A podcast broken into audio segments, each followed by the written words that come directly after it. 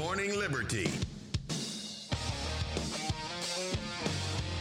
Well, what is up, all of our liberty loving friends? This is another fantastic episode of the Good Morning Liberty podcast. My name is Nate, and with me today is Mr. Allan Stevo, author of the book Face Masks in One Lesson. Love the title, by the way. That's really going to speak to a, a lot of our listeners. How are you doing today, man? Great. Thank you so much for having me, Nate. Oh, we we really appreciate the time. And you know, I, I had just listened to your interview on the Tom Woods show, and I, I, I just thought it was really cool that we were able to to hook this up. And uh, if you want to give everyone just an introduction on yourself, so we all know exactly who we're talking to, and just get us going like that. That that sounds awesome. I've been uh, writing writing 15 years about liberty causes, an activist for for individual freedom uh, health freedom being one of those topics. And uh, this book, Face Masks in One Lesson, is particularly about health freedom, um, starting with face masks, but moving on to a lot of other topics. If, if you're going to wear a face mask, you're going to take the vaccine, is uh, one of my theories I present in the book, and trying to to stem that before before we get to that kind of moment. That, that face masks are nice training wheels. Um, worked worked a few Ron Paul 2008. That was a joy. Ron Paul 2012, that was a joy. Rand Paul 2016, that was a joy.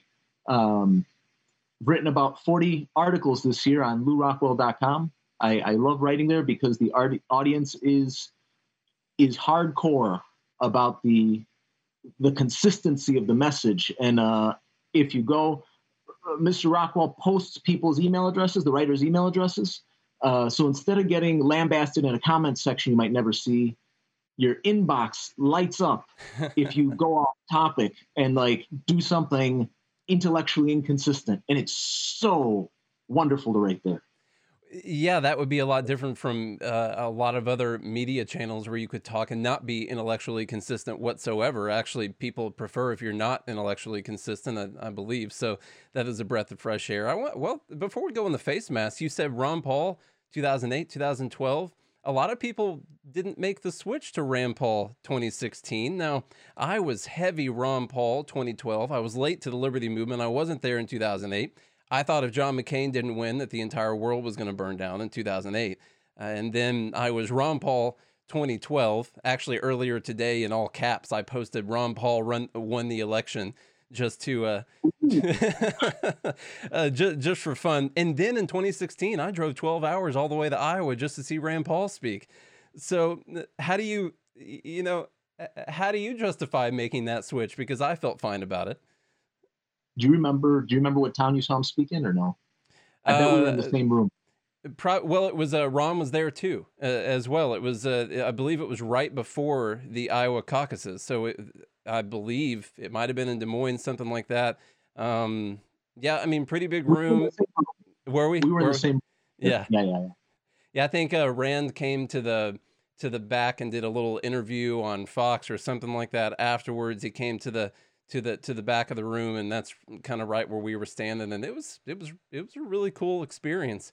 Little Ron Paul mobile was out was out front. You know, it was all decorated with all the all the uh, slogans and all that. It was fun, but I felt fine voting for Rand Paul because I still wrote him in in 2016 because that's who I wanted wow. to be the president. but a lot of libertarians weren't able to entertain that idea. Hey, it's a for for there to be a senator, a U.S. senator of of that kind of uh, reputation, such high reputation and influence with with those kinds of ideas. I think we we, we got to do everything we can to help someone like that. That's it's just something everyone can be proud of. I agree. Every American, even if you don't like those ideas, every American should be proud that someone like that is there, representing those traditional American ideas. And I, have always been of the mind that if we were going to have a very small, limited government, that we are going to need.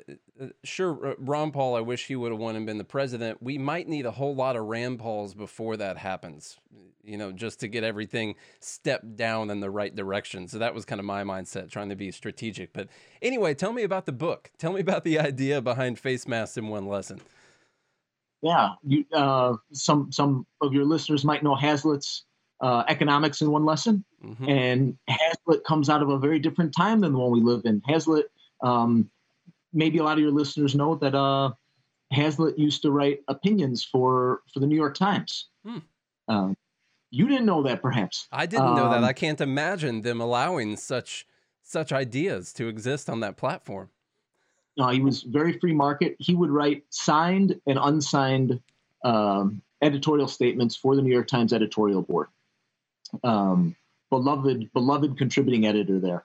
Um, so Hazlitt wrote this book, Economics in One Lesson, that takes a few pages to kind of describe his lesson and to say what what economics is to him, and then to kind of uh, elaborate on that step by step in many many variations. And similarly, similarly, I take I wrote this book, Face Masks in One Lesson, and I kind of take I take 10 pages, 15 pages, kind of describing what how to never wear a face mask again. That's what I do. Yeah. I say, this is how you never wear a face mask ever again, how you do it legitimately. And I mean, never, ever again for any reason. Here's how you do it. These 10 pages, it's going to take you 10 minutes to read. You're done. For, for fast learners, you're done, you're done. For very slow learners like me, the rest of the book exists you know, if you want to go through the other 250 pages before you uh, live a more free life, the rest of the book is for you. Um, and it, it, grocery store, uh, dentist, uh, on an airplane, at jury duty, uh, at work, at school. How can you never again wear a face mask and to do it legitimately? That's that's what the book is about.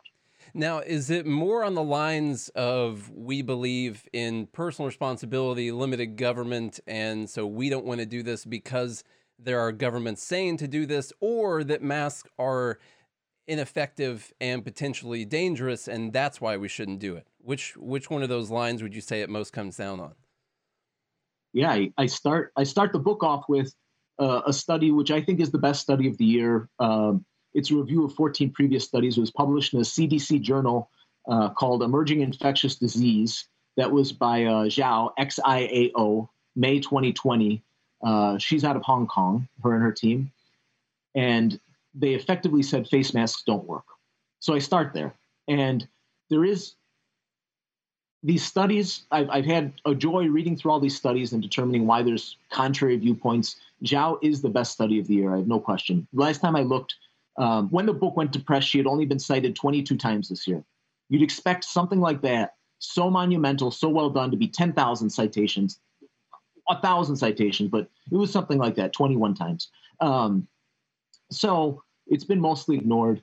That's important to know that you're not going to kill grandma by not wearing a face mask. There's a lot more going on than that, and that message is really quite quite a negative message in society, if you ask me um, almost fraudulent, fraudulently so. Um, and I say, and I encourage strongly that the people who think they can get away with it just say to others, I'm not going to wear that stupid face mask. That doesn't work. We're in tough times. If you want my hard earned money, let me through this door. If not, I'll go somewhere else with my money. I, I think that's an amazing approach. I don't spend the book doing that, though. I spend the book mostly on a less desirous approach, which is to look at a policy, to look at an order, to see what you're doing, what, what where you fit into it, and then to have a calm conversation with the manager on the phone. That's that's the the foundation of the book. Then there's many other kind of tidbits and pointers, and they say this, then you say this, and or you can try this, and many many. It's you will not believe the amount of an arsenal you'll have after reading this thing. I think where where where I have to start because I'll tell you what I've been saying to our listeners, what myself and, and Charlie, the co-host who isn't here, have been saying to our listeners, is that uh, if face masks are a net benefit as far as the health of our society and stopping the spread, then now there's a big there's a big if then right there. If they are a net benefit, then I recommend that libertarians would freely choose to wear masks voluntarily because I would like to show that we don't that we do care about society and we don't have to be forced by the government to care about other people. And so that's what I said, but I said if they are a net benefit to people and they and they do actually save more people than they harm, then I would like that to be the case because I would our one of our big missions is the show that libertarians do care about other people. It's actually a very compassionate ideology that we hold. Uh, it just doesn't get sold that way very, very well. Um, and so that's where that's where we've come down on it. And so where for where I have to go is are they doing more harm than good? And if they do more harm than good, then I don't want to be talking that message because I don't want to be falling into something that does like the lockdowns. I believe the lockdowns do more harm than good. So I could never say, let's just lock down, let's just go with it. Everyone shut up and we'll just go with it right now uh, because I believe that does more harm than good on the long term. So, um, you know, I, I really do think this the idea that well, one, we don't wear face masks properly anyway, right? I know, I know you talk about that. I mean, nowhere close do we wear them properly. I just washed mine for the first time in like a month. There's, you know, have what what have I been doing with this this mask that I've had over my mouth that hasn't been washed in a month? I'm obviously not protecting myself or anyone else with this with this hazard that I've been carrying around everywhere. so so you do spend some time on that in the book, which uh, which is which is good, talking about the actual effectiveness of the mask. I think that's very important. Um, and, so the main question I think a lot of people are going to ask is why not just wear this mask and just get over it? We'll we'll slow the spread. We'll, we'll 15 days to crash the economy or whatever the saying was. I can't remember uh, to uh, to flatten the curve, and then we'll it'll be done, and then no one will be wearing masks anymore, and it'll be fine, right? And so you know why not just wear it and and why put all this time into a book you know on it? This will be over by the time the book has reached everyone in the country, right? I I hope my book can become obsolete as quickly as possible. That would be a total joy to me for for it to be obsolete and forgotten and needless. Um, and this, you know, why? There's a few good whys. There's a few good whys. Um, it's just bad to train yourself to do something that's not efficacious. Um, if that's the smallest inconvenience to you, the smallest piddly inconvenience to you, it's just bad practice to say to yourself, I'm going to lie to myself and others in this tiny, tiny way. And, you know, I'm not saying, I'm not saying when you visit grandma to go have a fight with her if she really believes in face masks. There's no reason to argue with grandma. You know, maybe, maybe honestly, you just put on your face mask when you're with grandma because that makes her comfortable. Who knows? Who knows? That's, that's a, a choice to everyone. Um, and I really like the, the kind of the way you Nate you're you're speaking kind of about libertarianism with with some kind of moral moral compass attached to it. I think that's a beautiful a beautiful way to look at freedom. Um, this this thing we live in a time where there is it is not hard to call this tyranny what is happening and in in the ussr something they were never able to do the state was publicly atheist the government was publicly atheist, and something they were never able to do in the USSR was close down the churches. They just the Russian people wouldn't allow it.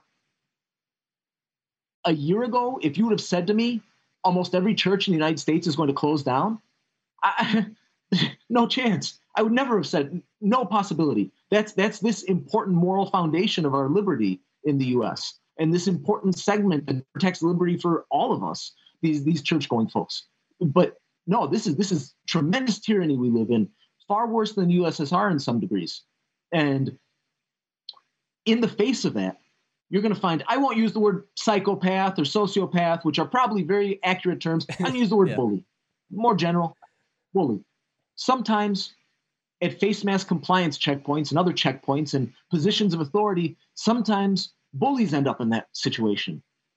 And if you tell a bully, oh, I'll I'll wear your face mask. No problem. The bully eventually is going to say to you, Well, I need you to wear goggles too in this store. And then the bully's going to say to you, Well, I need you to hop around on one leg for the next hour in our store. That's the only way to slow the spread and to save grandma. Well, it would be just as efficacious as wearing the face mask, maybe even more efficacious, because you'd be perhaps losing weight, which is a greater cause, uh, obesity being a, a greater problem with COVID 19. But here you're standing up to to misinformed authority, to, to this bald-faced authority. And in doing so, in doing so, uh, you prevent these these further kind of oversteps and overreaches, which is just incredibly important in a time like this because it doesn't turn back any other way. And sometimes it's not your oppressor's fault that you are so oppressible. The freedom is there for you to grab it. And we have the, the, the many opportunities to do that right now in front of us. And so few people are standing up and grabbing that freedom. It's very true. What you'll find with people is they'll they'll push just they'll push just a little bit and you'll bend just a little bit, you know, and then the, the people retract back to to not pushing against you. And then they'll go a little bit further and then pull back and and these things become normal over time. What you'll see uh, where where maybe I'm like you, I can't believe we've had a lot of churches closed. I say a lot. The majority of churches have had to close and I I would have never imagined a time where this would happen and it happens so quickly like this. It it's it's just insane. And then, well, a lot of people did it. So a few years from now, something else pops up. We got a bad flu season or something like that. Well, guess what? We we saw that everyone would would put up with closing the churches for that reason, and then we could do a bunch of great stimulus after we close down the economy and and take over some more parts of the economy with the with the government and and it you just keep increasing the tyranny at at small levels over a long period of time and that's how you end up where we are right now because uh, because 100 years ago someone didn't say screw you i'm not paying your damn income tax. You know? And and and so then you end up and then you end up right here. One thing that you said i liked a lot is that it's it assuming that they're that they're not actually effective and maybe dangerous it's a lie to walk around wearing it and you have millions of people walking around lying to themselves and lying to everyone else that somehow everything is safer right now and it's not actually safer. And maybe that part isn't what matters. What matters is that the entire bulk of the society has been okay with propagating a lie to make each other feel better all the time. And to me, that is the that is the really bad incentive that we're building right now is is propagating that that ability to to lie just to make yourself feel better and that's always, I mean, I, I can't name a good time for that, really ever. Sorry, I know that wasn't a question. so, so well put. No, it's so well put because really, really what we're seeing right now is, uh, you know, the, the face mask is a lie. And then the face mask unwashed is a lie. And then the idea that neck gaiter and face mask are the same or that face mask and maybe N95 that properly fits is the same, right? These are all just these kind of lies that that and they're built on top of other lies that we see all around us in the culture right now. And it's not it'd be nice if there were only one lie going on right now, but I, I don't know. I have a I have a friend, wonderful friend who's uh he's he's from Greece and he has a heavy immigrant accent and he can get away saying he can get away saying with his heavy accent, where I come from, there are only two genders. and I, you know, yeah, yeah. Who, who, the heck, who the heck's going to challenge that when he says something like that, right? But I don't know. Maybe there are. Who knows? who knows? No need to go down that road. But there are many, many kinds of things around us where people are left kind of scratching their heads. You know, what's what's going on here around us? PCR testing. There's a lovely the way the way we do COVID testing. There's a lovely letter from from uh, November 27th, written by 22 researchers, and these aren't. Um, this isn't the local doctor, though the local doctor, some of them really know a lot of things. Um, 22 researchers, researchers very publicly say uh, these PCR tests don't work. Uh, fear is being driven by them. When you do 35 cycles or more, you end up with 97% false positivity rate. So all of this narrative around uh, n- new wave, second wave. This is based on PCR testing. It's total nonsense. Purple counties, nonsense. Uh, more more people are being infected based on what? If you're doing a PCR test, it's based on zero. It's nonsense. Or this vaccine. My goodness, the 1976 Guillain-Barré becomes a household name in the U.S. because some some uh, election time vaccine was rushed through emergency approval and it was nonsense. Or or 2009, uh, a bunch of people trust the government and say, "Oh, let's do emergency approval." And some of them are healthcare workers, government employees, and they're saying they're saying uh, for for the last 10 years they've been chasing down the government trying to say, I got narcolepsy now. It, they went for a flu shot that wasn't properly approved, that, that, that didn't get properly tested. Now they, they don't function. They fall asleep all the time because of some stupid flu shot. This I, ha- I have insane. narcolepsy. I hope that's not what it's from. is that true? I have narcolepsy. Yeah. I'm sorry to hear that. I'm sorry to hear that. I, no, I, that, that's something to uh, consider if you got your jab in 2009. Yeah, I had um, I, I got all kinds of vaccines uh, in, two, in 2015 uh, because I was going overseas to play music for the troops with my band, and I got every vaccine that you would need as a soldier that was going overseas. Um, and I found that a couple of years ago, I found out I had narcolepsy, but um, I don't know if that's what it's from. Could just be some correlation. I don't know. I don't. I don't guess there's ever any way to really know. these these uh, the idea of going forward with an untested vaccine. It's it's wonderful. There's no mandates, and it's wonderful the the marketplace is able to produce such a thing. Uh, I hope I hope none of your listeners will easily step into that idea of running to the vaccine to protect themselves. This is when a vaccine goes bad, it goes bad. I have a friend, uh, vaccine injured as an adult. She believes she spent 1.2 million dollars out of pocket rehabilitating herself, and is still not 100. percent This is they go bad when they go bad. Yeah, all of our all of our listeners uh, that I've spoken to, and even uh, most of my family members, my wife, everyone has had the general consensus of, well, I'll wait a few years and see how the vaccine looks, and as long as it doesn't have a lot of negative effects, well, then then I'll consider taking it after that. Uh, no one, I haven't talked to anyone who was just like, yeah, I'm going to rush out there and get that thing ASAP, and it's because pretty much everyone in my circle. I mean, we're not we're not really worried about. I'm not. I'm.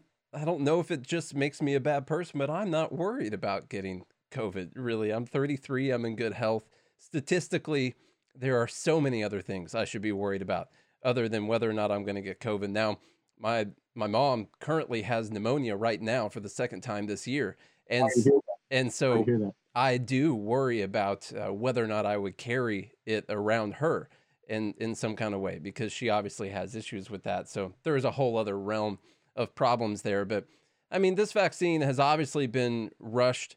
I hope that all my free market arguments I've made about how companies would not want to damage their name and their brand by putting out things that are going to hurt massive amounts of people. Uh, I I hope that that is all correct and that they all know that if this vaccine, that Pfizer, if their vaccine goes terribly, uh, that it is going to absolutely kill their stock price, that it's gonna that it's gonna kill their company, and hopefully they've taken that into effect. But then again, I don't know how much money the government will be willing to inject into their stock price, so I'm not I'm not sure. So Nate, since 1986, since 1986, vaccine manufacturers. I, I, like I like your thinking on that. Since 1986, vaccine manufacturers have not had any liability for uh, for vaccines. There, this Pfizer Pfizer will be totally indemnified and bailed out for this for anything bad that happens to them in this situation. No, I think there's zero risk to Pfizer right now. It's a very sad situation, and there should be next on the line right now is what should be happening, but the marketplace is not being able to to do that, unfortunately. And that is a problem when you're not operating within a free market. Then all those things I just said go out the window because if there are no repercussions uh, for anything that you do that that hurts a lot of people, if there's no incentives to make sure uh, that you're going to put out the best possible product at the best possible price, and that if it's not good, you're going to pay the price for it later on whether it's through litigation or your your stock price or going out of business. If none of that exists, then all that incentive structure is out the window. So uh, that's that's the unfortunate situation we live in with uh, no free market in the healthcare industry whatsoever. Um, one thing, just situation, I kind of go through in face mask one lesson. I kind of go through like just be sure to kind of uh, know your boundaries and to, to communicate your boundaries and to defend your boundaries to others. That this is this is so important. You know, it, it has to do with face masks and it has to do with uh, driving a car and it has to do with vaccines and it has to do with testing and what to do at work, right? It's, all these things come down to you and your boundaries and your courage. This is very uh, libertarian concept, uh, very manly concept, I'll even say, to say, hey, just know your boundaries and defend them. That's what this whole book is about. That's what everything going on this year is about. And it is, and a lot of people have shown that they really have no boundaries. It's been very disappointing to see uh, how far this has been allowed to go this year. I, uh, I never thought I would see that, and I, well, you know, I say I never thought I would see it. We talk about all of these things being a possibility someday if we continue down the road that we've been on. I never thought it would all happen inside of one year. That that's how I that's what I would say. I've I've said to Charlie, the co-host, a bunch of times. We talk about these things on the podcast for several years now we have to think that they are possible to actually happen, or we're just up here lying to people fear mongering all the time. And so I have to accept that I actually did think a lot of this could happen. I'm very surprised by the small amount of time it all happened in. I, did, I didn't think it would happen uh, quite that fast. But uh, just for someone, um, you know, say they haven't read the book yet, yet or anything, um, what are some of the ways that you would go about getting around wearing the face mask or to never wear a face mask again? That is yeah, that's the important part. I mentioned a website earlier, lewrockwell.com, and some of this writing appears there. Uh, some of the concepts. The book is not a reproduction of that writing, but the that that was where some of the book was kind of worked out. If they don't want to spend money on the book, they can easily click around lewrockwell.com a little and find find some of the same stuff.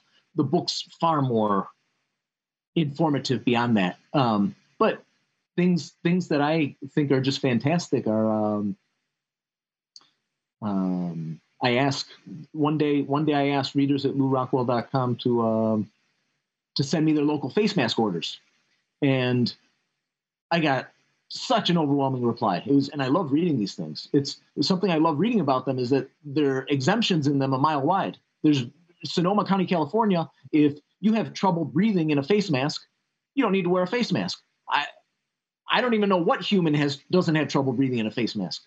Um, so there's some of the wording is very in Michigan, where the uh, evil tyrannical governor is. Uh, she kindly she kindly was uh, forced to put in there if you're in a religious establishment, you may not be uh, you may not get in trouble for not wearing your face mask in there. Anyone in a church doesn't have to wear a face mask under the Michigan order. Wow. Um, so there's all these. If you just look at the order, if you just and I mean that in terms of political realms, there's more than 3,000 counties in the U.S. and you just look up your county face mask order. That's that's one way to start. Um, and I, I do not call them a law. Your audience will be astute at the distinction between what comes from a legislature and what comes from a bureaucrat. I literally and have that I, as a question in here. If you distinguish an actual law versus an order. yeah. Yeah. I, I feel I feel a little bad that the book gives credence to these orders by even saying, look at them. But again, as I said, the book is about, it's written about a less advantageous option that more people can kind of feel comfortable with. A lot of people right now will feel comfortable saying, I have a legal excuse, I have a piece of paper. This helps some people. And that's so one thing is to just look at that face mask order. And you're going to Trader Joe's, you're going to uh, Lowe's, and you know they've got some kind of face mask policy. I recommend as well there getting a hold of that face mask policy. And whatever's posted at the door is not a face mask policy. Any chain over a certain size has a legal document written by a lawyer that that goes through eight pages of what to do around face masks. And in there, there's a section that says who doesn't have to wear a face mask.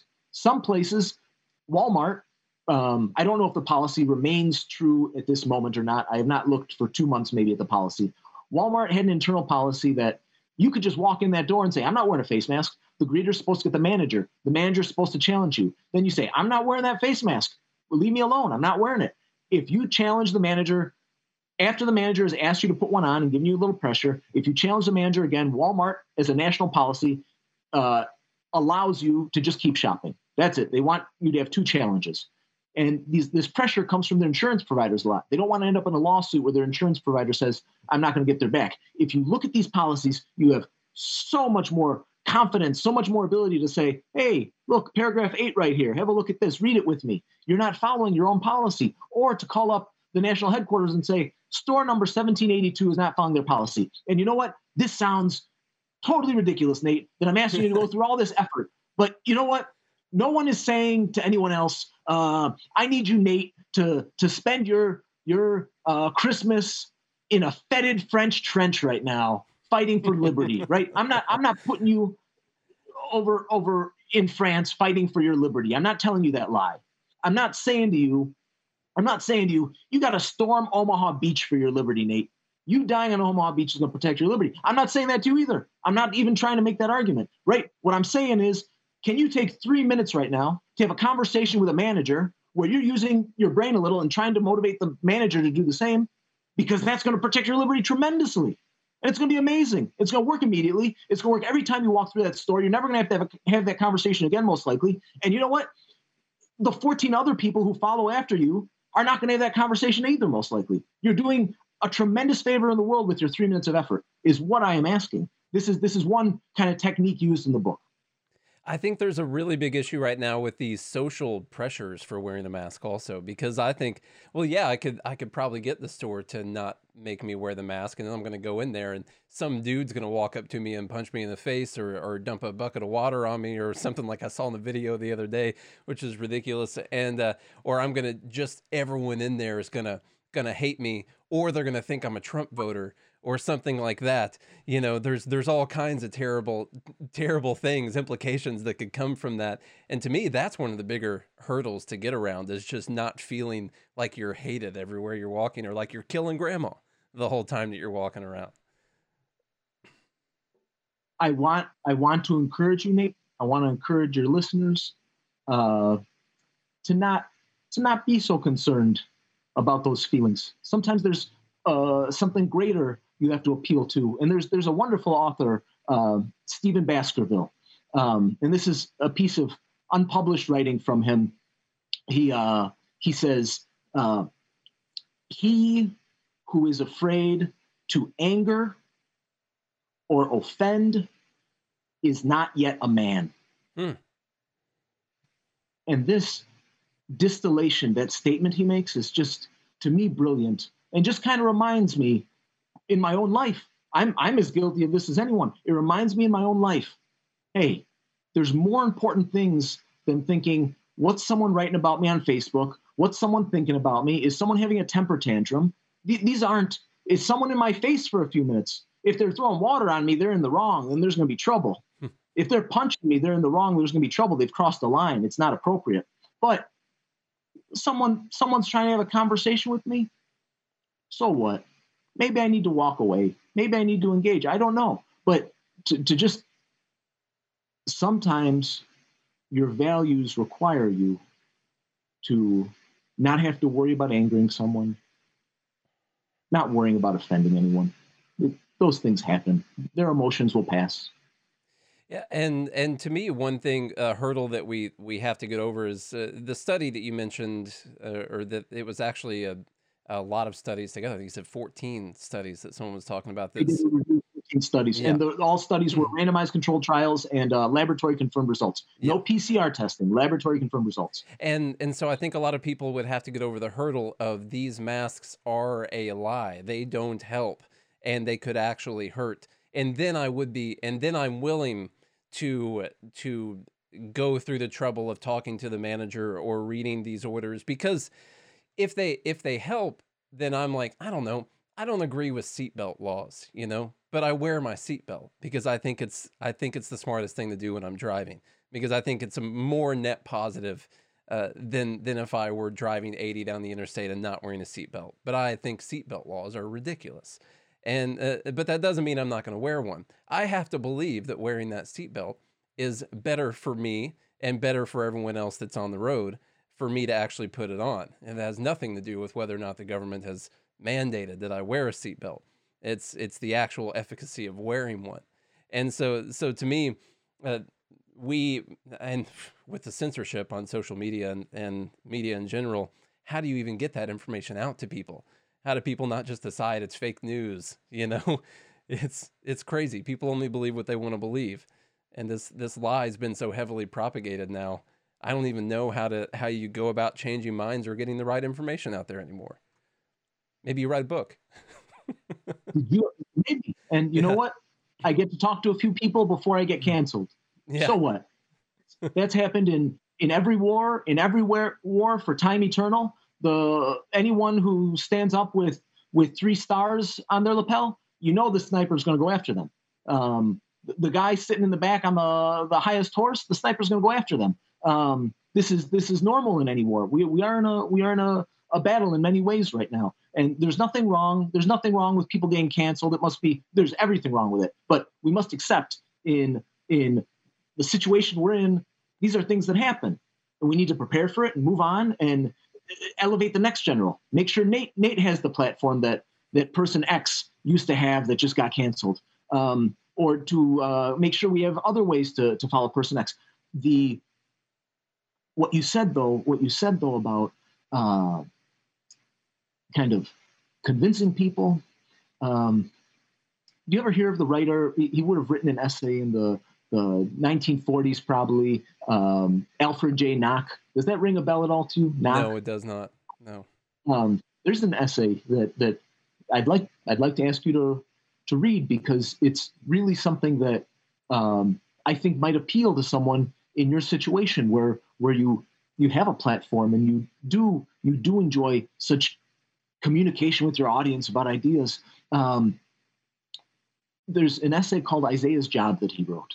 Um, Isaiah's Job is just this fantastic. I don't know. It probably takes 15 or 20 minutes to read, um, and I read it a few times a year usually to kind of remind me uh, what that guy was recommending once upon a time. The prophet Isaiah and many prophets in the Old Testament, they're not assured riches. They're they're not assured um, people will come up to them and say, "Man, that was a great idea." They're not assured a long life. Um, that's for sure. Um, they they got in a lot of trouble. They lived a downtrodden existence in a lot of ways. They were assured of one thing. They were assured of one thing, and that was that someone was listening to them. They might never never hear from that person who was listening to them. They might never know which person was listening to them or how many, but they were assured that a group called the remnant existed. And when everything else in society fell apart, that remnant would still be there, listening, and that that prophet existed to nourish the remnant, to feed the remnant, to make sure the remnant uh, was was reached out to and heard the word. And this, I don't, I don't want to convince any of your listeners to stop wearing a face mask. Um, I want to reach the listeners who already know they want to stop wearing a face mask. And face masks in one lesson is how to stop wearing a face mask. There's lots of whys to stop wearing a face mask and debates about this. This is how to never wear a face mask again. That's what face masks in one lesson is about. And it really, those are the people I want to reach. The others, they may come along on their own, or they might be wearing masks for 40 years. I don't know those those people, the kinds of people who've written me so many times, hundreds of times this year, saying, "How do I stop wearing a face mask in this situation? How do I do this? This has been a nightmare for me. What help me? Help me, Allan." This these kinds of readers who know already that this is nonsense and it has to stop in their lives, that they want a higher standard in their lives. This is my remnant. These are the people I want to reach. The others, they can come along whenever they want. No, no pressure. Do whatever they want. That remnant, I'm here for. Now, how, what kind of crazy uh, rules have you seen on this? For instance, I was at a casino a few weeks ago, and at that casino, you had to have a mask on at all times, covering your nose as well. Um, the, you know, literally, I let it get below my nose for a little bit, and like, sir, sir, you got to put that up over your nose, or they're gonna they're gonna have you removed uh, from the table. You had to have it on unless you were drinking or smoking, and then you could take it off and lit- and I just I could not get over the fact the whole time that I had to have it on or I could be kicked out unless I was literally smoking for several minutes and exhaling just real just real big and and then it was okay for me to not have a mask on. have you seen some other ridiculous things like that around the country? Like for instance in Texas, uh, well you can get a drink as long as they give you a bag of chips with it, and then it's okay to be in public drinking as long as you get this bag of chips. also, we've seen so many things like this. The, the these lies that we've seen all year. Have you seen some crazy stuff like that? Oh yeah, and uh, someone wrote me. Someone wrote me a few days ago. Um, their local ski hill mandates so no mask on the slopes. That's good. You're exercising, yeah. but you must mask yourself when you go into the the ski chalet. And so, let's say you're 70 years old. You, you have good knees and you're strong, and you've you've gone downhill for the last two hours maybe, and you're ready for a rest. So the moment the moment that you need to go take a rest and trudge with those those boots around poles and skis and who knows what else running around children that's the moment where you have to limit your airflow. Anyone who trips and falls in that situation is going to have the, the most wonderful payout the most easy the most easy time in court i imagine. And the insurance company that figures out that that's going on is going to so quickly put an end to it this this would be an example of just like utter nonsense that that no one is thinking through what this could mean to the the individual person exercising that their rest spot must be must be a, a masked spot. Yeah it's, it's very really thought through and and we shouldn't expect average people to need to think these things through to this extent to put up with all this nonsense from the trusted minds it's total nonsense total nonsense. It, it is. You've also been at an altitude for a lot of that time. You probably need some oxygen. You probably just need some some, some just nice nice oxygen coming in and out of your body. Well let's put a mask on over your face. That that should help. That'll help grandma for sure. Uh, so how much of this is just a just a big symptom of this continued nanny state that we have that they feel like every little thing has to be protected and taken care of all the time, that there's no personal responsibility. There's only what the state has decided is good and bad for you. And you don't ever have to think for yourself. You don't have to make those kinds of decisions. Like, it is, are we dealing with actual medicine right now, or are we dealing with uh, some, some politics? Is that really all we're dealing with? I, I like that you bring up the word medicine because, you know, medicine has, there, there are many flaws to the U.S. medical system, and I can speak at length about cartelization, but I won't right now. Um, but the uh, the medical system, um, the concept of medicine, it goes back 2,500 years and more uh, to the Hippocratic Oath, and it's very individual in nature. The concept of medicine. There's there's an individual patient and an individual doctor, and the uh, two of them are together against the world essentially. That's there's so many kind of concepts and ethics built into that relationship that in so many ways say it's the two of them against the world. In the uh, really awful period in a lot of ways of uh, just just the most horrific, almost utilitarian ideas about society um, in the, the 1870s, the 1880s, a different concept came along, which we now call public health. Um, public health is the polar opposite of medicine. Instead of instead of it being very individual and doctor and patient against the world, it suddenly says, oh, your health should be decided by plebiscite. It should be decided by this group of people. Uh, your health affects everyone, right? These are the most tyrannical, horrible ideas have been spread with the same idea. Your health affects everyone. Your well being affects everyone. No, it doesn't. It doesn't affect everyone. That's just not how it is. That's not how individualism works. It's it's you and the people you choose, uh, your family, your tribe, whatever that may be, against others, and that's okay. Not everyone is in this together, and that's okay. So when you say medicine here, it, it must be uh, contrasted with public health. This concept here that we're seeing this year, this is the first year where public health officials and people we didn't know and didn't want to know. And I mean, these people in DC, these public health professionals, they're they're loathsome people. They don't even belong on this TV, except for the fact that they have such power. For the first time, we've seen what happens when you take the technocratic class and put it in charge, especially the public health professionals. What happens to a society? The worst things happen. This and public health is very much rooted in communist ideas.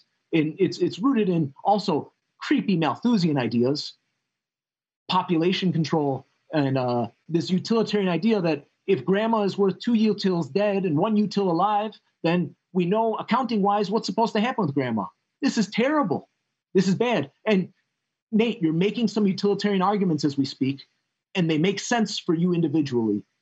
What's the risk benefit of wearing a seatbelt? I get it. That's different. That's a different story. But to to diminish liberty to utilitarian concepts, this is no good ever. There's there's more to liberty than just utilitarian utilitarianism, yeah. and public health is utilitarianism. I think we could call public health either if we substitute and call political health. I think that that would make more sense, or if we called it uh, collective health, maybe more people would understand that that's something that we w- might want to go against because it really is this this collective decision making instead of on an individual basis.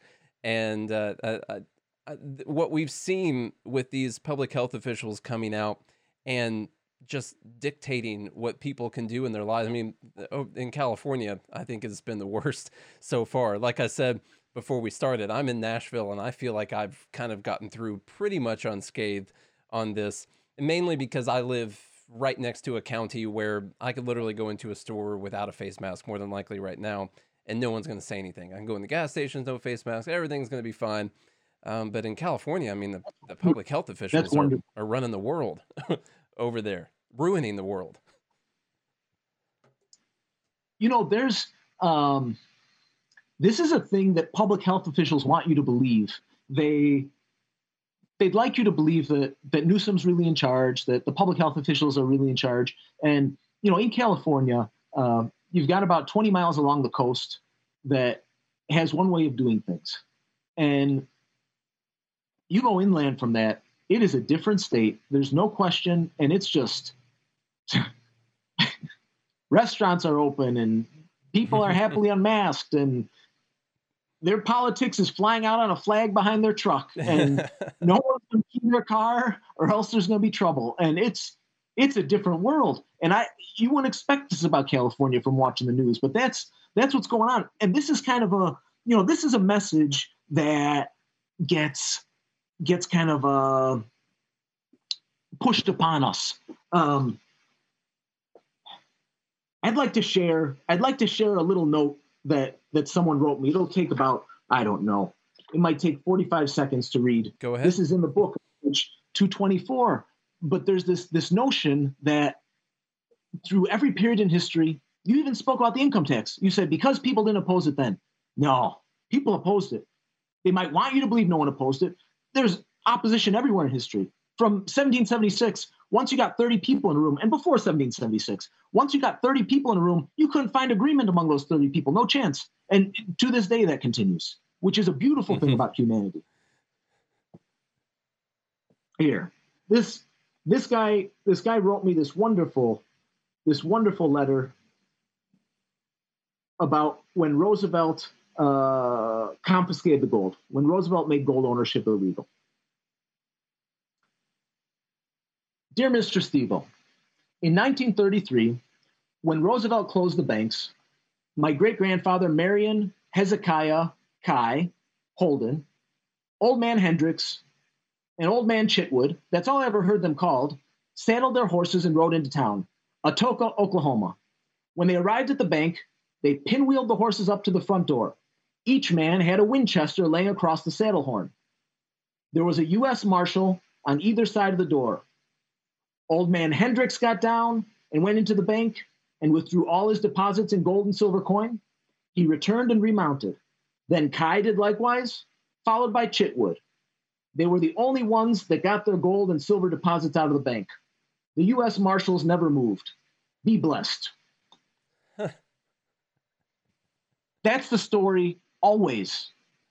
Humanity resists. The courageous people resist. There's no question about it. So the question is then, in this moment in time, this very important moment in time, this this moment that is the kind of epic fight between good and bad, and I really believe this this this is happening right now. That there is a good and there is a bad in these matters. This epic fight is happening. An epic that that uh, Beowulf would have dreamed to have been involved in, hmm. an epic that Gilgamesh would have dreamed to have been involved in, an epic that Ben Jonson wished he could have written about. This is this kind of moment we live in. The last hundred years of American literature have been garbage. The next 300 years of American literature will be dictated by a moment like this. People like me, maybe, might get to be read by school children for the next 300 years. People like you, Nate, might be able to get read by school children for the next 300 years. This is a moment where the courageous get to choose. Am I going to stand up or am I going to sit down? And everyone gets to make that decision for themselves. You don't have to change the whole world, but in your own life, you get to say, what muscles am I going to strengthen? Am I going to strengthen the obedience muscle? Or am I going to right now decide, this is my line, this line will not be crossed. Anyone who crosses that line is going to test a different muscle of mine. And that's what I'm going to do, no questions asked. Many Americans are doing that right now. That's very courageous. And I'm, I'm truly inspired by the amount of attention this book has gotten, the amount of uh, reception. It became a bestseller its first week. The amount of reception that uh, I've gotten from the media about this. this is it's fantastic how many Americans are standing up right now. That's great. I mean, man, I'm ready to go right now. I'm ready to go out and go out and fight somehow. I don't know what I, I don't know what I can do. I keep running into this issue that that freaking Nashville isn't making me do any do anything right now. So I can't go out there and I can't I can't resist at the at the moment. You know, one thing I think would be great is if some local if if business owners would also read up on their rules, their their orders and post on their door say that there's some people who already have disagreements with this and and they think they need to require people to do it because the state or the county has said that people have to do it right i think it would be great to encourage business owners who are um, along this line of thinking to actually post what people uh, have to do you you kind of have to wear a face mask but not really there here's all the reasons how you could not do it uh, for instance this is what my dad did at his grocery store he's in illinois of course just a, a lockdown tyrannical state that illinois is he posted on his door and said, due to health concerns for some of the workers at our establishment, we, we will not be requiring anyone to wear face masks uh, due to potential breathing problems. And so we won't be requiring you to wear face masks either. And if this bothers you, then don't come in. and and that's pretty much what he put on the door. And then he put the Gadsden flag uh, uh, underneath it. And he got right. called and he got called a racist because of the Gadsden flag, but that's a whole other story. means nothing. means nothing any more than sadly, it's an important word, but it means nothing any more than I don't like you. I know. Sadly, that's what it's been devalued to. But you know, this this Jabba the Hutt, Jabba the Hutt in Illinois, uh, with his mask orders, he uh, and I come I come from Illinois. I was born in the South Side of Chicago. Um, the uh, the idea that COVID, I, I, learned as quickly as I could how to protect my family from COVID. I read as many studies as I could from January on. Um, I intentionally lost some weight during COVID, recognizing that being overweight was was re- a legitimate problem. Having having comorbidities, being overweight, having diabetes, uh, being 80, these these are issues that like do cause trouble the face mask is nonsense. Like me, I can I can probably still gain to lose a few pounds to keep myself as healthy as possible. Like me, Governor Pritzker could, instead of being the most ridiculous hypocrite, could probably do what I did and try to lose a few pounds. No offense to anyone. I'm I'm I I decided, look, the studies say it's time to lose a few pounds, so I tried to. But the man, that man, the things he's doing to Illinois are just horrible. And for what reason? You just said, you said, you said, Nate, you know, what do I do?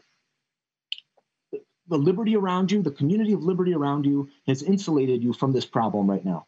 And now you can choose, you can choose to do what every generation since the baby boomers have done. You can choose to live off of the capital of the trust fund you've inherited, the, the, the societal trust fund, the cultural trust fund, the liberty trust fund. You can choose to spend it and to, to not contribute to it because that's what every generation has done. Or at this moment, when you say, well, no one's talking to those business owners and no one's making me wear, wear a mask, thank goodness, maybe that frees up 30 minutes of my week to go talk to a few business owners and explain. I know a group on Saturday, what they're going to do, they're going to go Christmas caroling in lockdown land, unmasked. And they're going to go to small business owners and hand out little flyers and explain to them uh, the situation the way they see it and uh, they'll get some phone numbers. And uh, before you know it, those small business owners will be united in a group. And uh, this this tyranny doesn't stop tomorrow. And this group that's going Christmas caroling, brilliant idea if you ask me to go Christmas caroling at Christmas time. Um, that group that group is going to have a little bit of a movement that uh, one of the governors in lockdown land won't like very much, and it's going to be effective. All you need, Mark Twain wrote about this Against a courageous man, a lynch mob of 10,000 people can do nothing because they're all cowards. They get their strength from the mob. They don't get their strength from, from uh, inside themselves. So one courageous man can shout down a lynch mob of 10,000. It doesn't take very much to shout down a tyrant. You know what I think I'm going to do here? I, I love this idea, and I love the idea of taking responsibility to do this. I'm going to look up all the local mask orders around uh, around my area. And what I would like to do is print up something to send out to the business owners so they know exactly what they should be requiring their their employees and their customers uh, to have and maybe I'll even make it on something that they could stick on their door. Let's see. I need something to do today. So, we'll do we'll do something like that. I'm just going to take some of my time. I have an interesting statistic for you. Yeah. Those uh, face mask orders that you're going to print up, no one has ever read them. I true. challenge you. I challenge you to prove me wrong. Uh, the, the people enforcing them are reading the press releases that come with them. The people who are enforcing them are watching the news. And I mean, I don't know how trusted journalists are in your neck of the woods, but I know uh, eh, um, yeah. the news isn't the best place for information. The sources, and I, I think that's brilliant what you just said. Let's go to the source and learn more. Yeah, and what what I found because I read Davidson County, that's where Metro Nashville is. Now they had face they they probably still have a face mask order, but I read it as soon as they made it. And what I initially came out with was I don't actually have to wear a face mask. That was that was the first thing I noticed. Was I was like, wait, there are so many exemptions on this thing that I don't actually have to do anything. I wish I could high five you right now. I feel my you know the impersonal removed from society situation we're in. Zoom five, yeah. All right. Well, I really, I really appreciate your time today. This has been an awesome interview, man. I, I think that um, I think that our listeners are going to find this very valuable, and uh, I, I want to tell everyone to check out the book Face Mask in One Lesson. Allan Stevo, you you got anything else today, man? Is uh, anything else needs to be said? No, it's it's up to everyone individually. There's no need to to have a mass movement. That's that can start. That can be amazing, right? Individual after individual, but it doesn't have to be that way. It's really just up to you. And it can be as easy as not wearing that mask anymore. And there's people, there's people in this country. You may not know them. I know them. But when 9 11 happened and the government said, We got this, go back to bed, child. When that happened, a lot of people went back to bed. A lot of people did. And you know what happens when you when you lay in bed for 20 years and then you stand up and say, I'm going to do some jumping jacks. I'm going to go for a run. You fall right on the floor. Your muscles have all atrophied. There's people who have been standing up as soon as they were told, oh, you have to do the, the I surrender pose. You have to raise your hand like someone is sticking a, a gun in your gut. That's what you have to do every single time you travel by airplane. That, that's the new rule. There have, peop- there have been people who have never done that pose, despite 40 trips back and forth every year since 2005, 2004, whenever that went into place. There's people who've been exercising those muscles every time. And when the face mask came along, they said, they called me a terrorist and a baby killer for 10 years. Hmm. these armed government, uh, these government thugs with badges, not armed. Hmm. you, you think you think that I'm afraid of some silly mask order? I see nonsense when it comes up. This this is beautiful. This is beautiful. This opportunity right now to stand up and exercise those muscles because there's going to be a lot more need to exercise those muscles. And if you say to yourself, if you say to yourself, oh, I'll just wait until it gets a little worse. I'm going to wait six months. I'm going to wait until X happens. That's not true. You have no boundaries when you're doing that. The boundary is now. It needs to stop now. And you can stop that in your own life. All right, man. We'll leave it right there. That's so good. That's one thing that I don't want to wait until they're outside my house just coming to get my guns. Like that's where the line in the sand is drawn. It's too late by that time. You know, it's it's it's too late. We get you got to take these things as they come and not let all this stuff build up to a tyrannical government that we cannot possibly ever do anything about. And so I I love that message, man. I really appreciate your time today. Nate, thank you. All right, everyone, go check out the book Face Mask in One Lesson by Allan Stevo. We'll see you all next time.